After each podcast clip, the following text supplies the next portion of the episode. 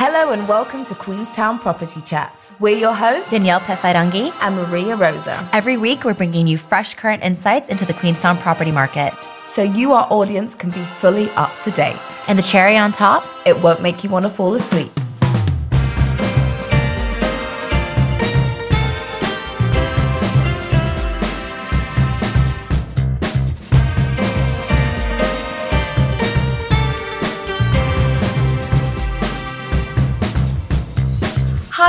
We're so excited to play your conversation that we had with Melanie, who was a reevaluation manager for QV in Queenstown. Yeah, we're so excited because it was so interesting to talk to her about rateable values. We had a lot of questions, and I think that you guys will find it really helpful and interesting too. Yeah, so here we go.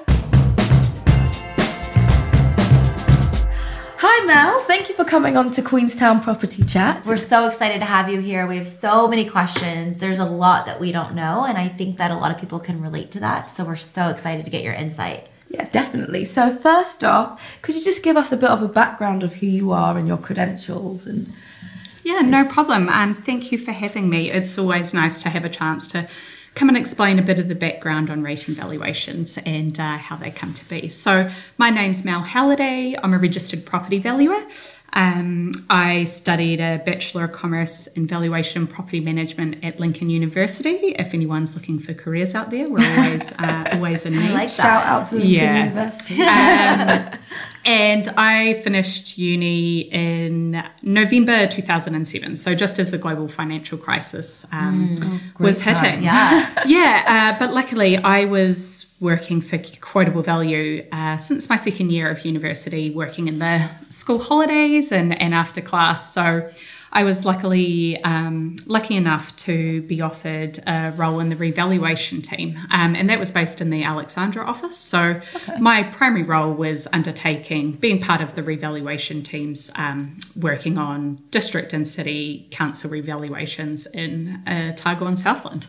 Okay. So basically that's been the majority of my career, and I've had a few stints, short stint with Naitahu Property and a 6-month contract running a shopping centre, but came back to revaluations because it's really quite an exciting and fun role to have. And every property would be different as well, wouldn't it? Sure. Yeah. So first off, as you say, rateable values and stuff like that, sometimes we see it as capital value, sometimes it's written as a GV for government value. We don't really know the difference. Like, is there a difference between them? Are they the same thing? Yeah. Yeah. So basically, the rating valuations used to be called government valuations, and that was actually, they were the Valuation Department of New Zealand. So there was one entity that completed all the valuations. So they were called government valuations. But the framework that I've been working under is the Rating Valuation Act, 1998. And I work for Quotable Value, who are a valuation service provider, providing many of the council's valuation needs. And so we do tend to call them rating valuations now. That but they effectively, I think particularly with older people, they might still refer to them as government valuations. The wise ones. And the capital value is effectively your rating valuation. The capital value is the total value of your land value and your value of improvements. So there's three components that make up that rating valuation. So what things are considered when you're doing a valuation? Is it based on facts? Is it based on like high spec inside interiors? Is it just the outside of the house? Is there bias? Like, how does that work? That's a really good question. Primarily, the key pieces of data that are going to make up your valuation are going to be the age of the home, the size of the home, the size of the land, sort of whether it's a double garage attached, just all sort of the key metrics of data, I would say. We do take into account the spec of the homes, and we do grade the properties on whether it's sort of an architectural home or whether it's an average home or a good average home. When we value the properties, the new properties that we're adding to the roll, which will happen sort of within the 3-year cycle that we undertake revaluation. And that's very quick. Yeah. 3-year cycle, it feels like. Yeah. That's the maximum. Okay. And just to explain it to our listeners then. So when you're saying this 3-week cycle, you're saying that you're comparing it to what the market was in 2021. Could you explain a bit more on that for us? Yeah, absolutely. Does that take like a really long time?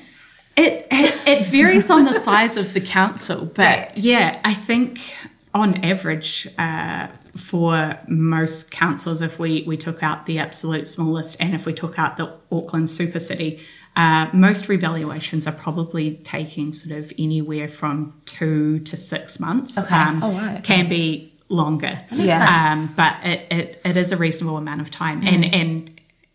And the size of those teams can vary dramatically as well. Going back to that other question about the 3-year cycle. So how does it work when you're saying, so 2021, you're comparing everybody's rateable values against what the market was doing back then? Yes, exactly. So what we do is we're probably looking, when we do a revaluation, we look primarily at the 3-month sales prior to that market, but we will also take into account 6-month sales or to the start of the year, depending completely on what the market's doing, if it's flat, if it's rapidly declining, if it's rapidly increasing. What we're trying to do is determine with the best evidence that we can a reflection of the market at that date. Okay. So then any work we do in between that and the next revaluation has to be valued back to that same date. So everybody's in the exact same snapshot of the market. Yeah. So if we value a new home or we value a property that's been subdivided and there's new titles, all of that will be valued back to that benchmark of the... And renovations as well. So if someone's renovated their property. Yep. It's all valued back to that time. So that way when we undertake the revaluation again, and for Queenstown Lakes that will be starting in next year, 2024, everybody moves at the same time off that same part of data. Right, that makes sense. And just sort of going back to, bias, or sometimes people will say like, "Oh, I'm worried that I hadn't mowed my lawns that day." Oh. That's never gonna come into it. Okay. We do allow there's like valuation for what we call other improvements. So what type of landscaping you've got and like established gardens and stuff like that. Yeah, cool. And so if someone is thinking about selling their house and they want to know what their CV is, and then for instance they have a look and they think it's sitting lower than it should be based on what their house looks like, can they get that changed? Like, can they? Yeah. Is there anything anybody can do about that? Yeah, absolutely. So there's 2 times that you can effectively object to your property, which is when that property is initially valued, or any building consent or subdivision, that triggers a new notice to be sent to the owner, and that will have an objection right. And same when we do the revaluation, everyone gets their notice. There's an objection period. You have a right to query again. Okay. Like I said, no matter what, it will be valued to that same point of time. Right, of course. But it's basically no trouble to have it reviewed. Amazing. What are you considering when you're doing these valuations? You're taking in the land size, but not the improvements, but you're just mainly taking... the cladding, whether or not they've got solar, all of those different things. Are those all accounted for? Yes, everything that would be on the property is accounted for, except for chattels. We don't include chattels in the property. That makes sense. Yeah. Yep. Okay. So, so rating, valuation, heating, all of that stuff? Well, heating, yes, but it depends, on what that is. Yeah. That's perfect. Cool. And one final thing before we wrap things up with you today is a lot of people look at the, rateable value when they go online, and they use this as a guide as to what they should put forward as an offer for a house, or, vendors might look at this as to where they should be selling their house. Do you think that's a good thing to use that rateable value for? We've heard people say that they're going to put, they add a percentage to it. And that's what their value is. Yeah. Yeah. So I would say, again, in the not too distant past, rating valuations were the only freely available valuation out there that everybody had access to. So everybody could look at a rating valuation, and that was the only product out there. Okay. Now there are so many automated valuation models, even QV. You can go on qv.co.nz and search any property and you will get a free automated valuation of what, like, yeah. So that to me is more relevant than what the rating valuation was. Yeah. Yeah. Given that it's done under the set criteria, mass appraisal valuation for a specific moment in time, yes. and doesn't include chattels. Right.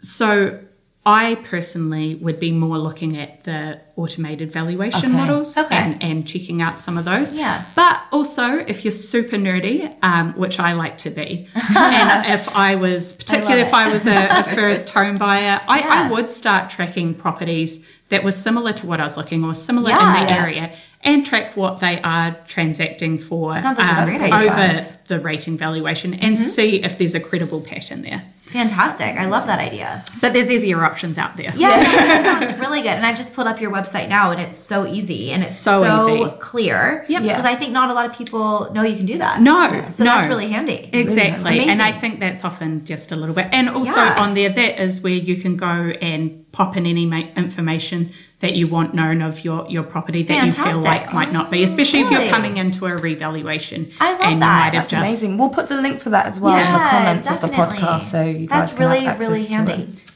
Well, we'll definitely have you back on again, especially when we come into the next cycle, maybe next year. You could let us know how that's going. We would love that. That would be fantastic. Yeah, we would be happy to give you an overview once it's complete or something along those lines. Yeah, perfect. Thank you so much. Thank you. Hope you enjoyed this episode as much as we did. Yeah, and if you did, don't forget to like and subscribe, and we'll see you next week.